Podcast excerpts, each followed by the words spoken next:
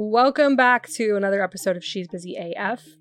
I love today's topic. I'm going to get a little spicy with today's topic, and that is because I, as a marketer, let people, let clients make me feel bad that marketing wasn't working for them when the issue wasn't marketing, the issue was sales, and I am not a salesperson.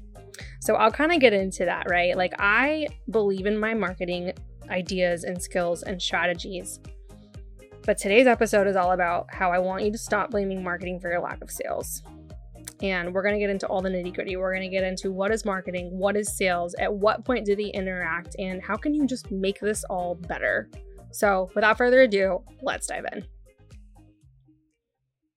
All right, guys. So, first things first, marketing is building awareness of your brand to potential clients. Marketing is responsible for finding potential clients. That's essentially what marketing is here to do. So, some examples of this are going to be driving traffic to your website from social media. Your marketing on your social media has done a very good job if people are taking action from there. Theoretically speaking, in service based businesses, people are not going to purchase on social media. They're going to go to a website, they're going to go to an intake form. And so, it's really important to get people there, and that's what marketing does. So that's one example. Another is using a blog post call to action to warrant a form fill. So you see here how these kind of go into form fills.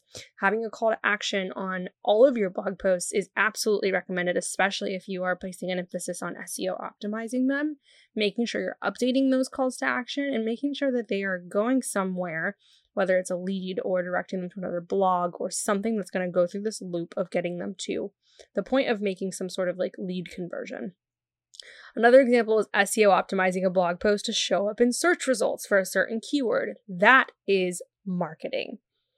So, what that essentially does is result in site traffic, which then will get people to your blog post, which then should hopefully have a call to action, which then would transition into the sales process.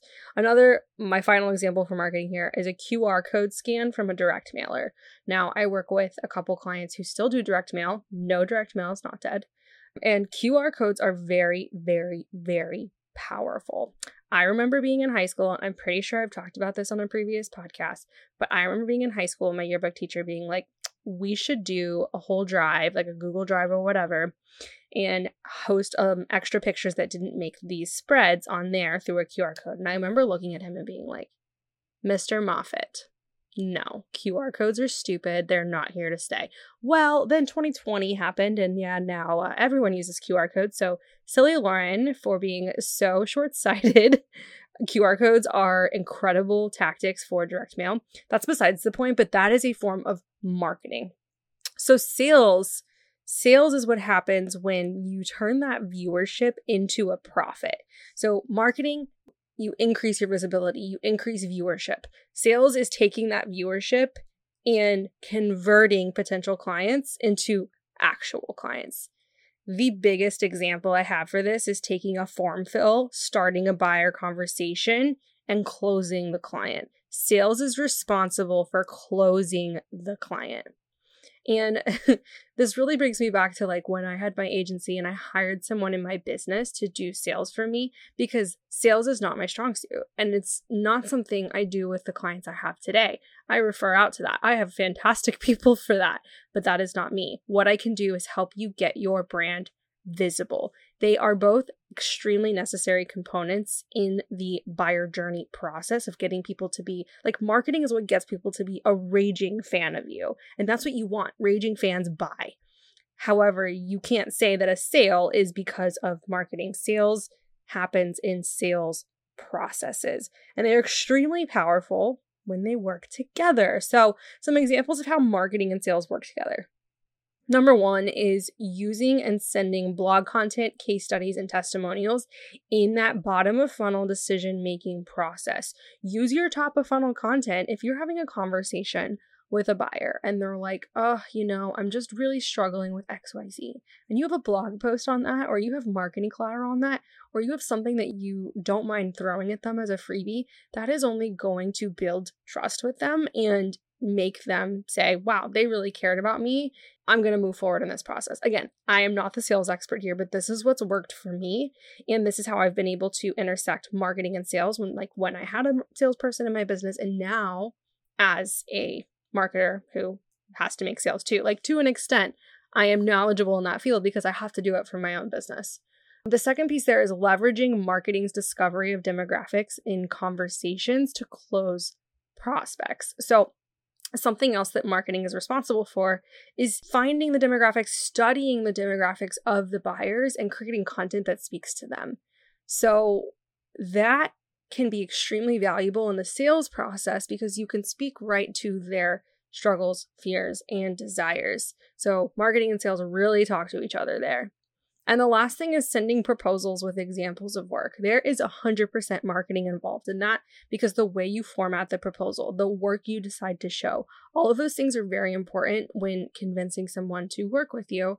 Sales is responsible for the delivery of that and the conversations around that. So, as you can probably tell by now, marketing plays a crucial role in the journey to sales, and a strategy is 10 out of 10 recommended, which is why if you're listening to this as a marketer or as an entrepreneur or business owner, you don't have a marketing strategy for your business, hang on, I have solutions for you. And they're not just, they're not super expensive solutions. I want to make this like, you know, achievable and affordable for you. What I have just released is my marketing strategy template. This is the framework I use for my six and seven figure clients. And it's just something I've worked with over the years. And I get asked a lot, like, Lauren, can you teach this to me? I get asked this by marketers. And I'm like, that's a really good idea. Like, yes, absolutely, I can teach it. But my capacity to teach is not in a one on one space, nor could I like reasonably price that. so, what I've decided to do is package up the marketing framework that I've developed over the years and put it in a really awesome Google Doc with step by step processes and instructions. So it's not just something that you like stare at and like, I don't know how to do this. I have a video recording at the beginning that you watch to walk you through it. I have a glossary of terms and some templates in there for you to check out. But really it's it's meant for the entrepreneur or the marketer who does not need a lot of hand holding in the creative process, meaning like you can come up with those creative ideas, but you need direction. You need, you need help with like the top, middle, and bottom of funnel strategies and placing them and also placing them in a way that's going to honor your capacity and your client's capacity as a business. That is what this strategy was built. It was built with this in mind. Basically, if you're in need of a lot of handholding in that creative process or you struggle to come up with those creative solutions that align with marketing strategies and tactics, this probably isn't the best option. You'd probably be a better fit for custom marketing strategy. So I'm going to link in the show notes both options the template and the custom strategy. I'm also giving $50 off because you decided to listen to this episode today. So, congratulations. And uh, that code will also be in the show notes. The link to the landing page will also be in the show notes. And there's multiple ways to add support if you feel like you might need that. But again, if you feel like a custom strategy is more for you, I offer that as well. So, both of those will be linked there. And I really hope that this episode was powerful and impactful to you to help you understand the difference between marketing and sales and really how they need to work in your business. All right, y'all. Well, this is Lauren Loretto. You just listened to another episode of She's Busy AF. We drop new epis every Wednesday, and it would mean the world to me if you would screenshot this episode, share it on Instagram. Be sure to tag me at Brand Good Time or She's Busy AF. Thank you so much for being part of my community. I would love to thank you by resharing those tags. With that being said, I'll see you on the next episode.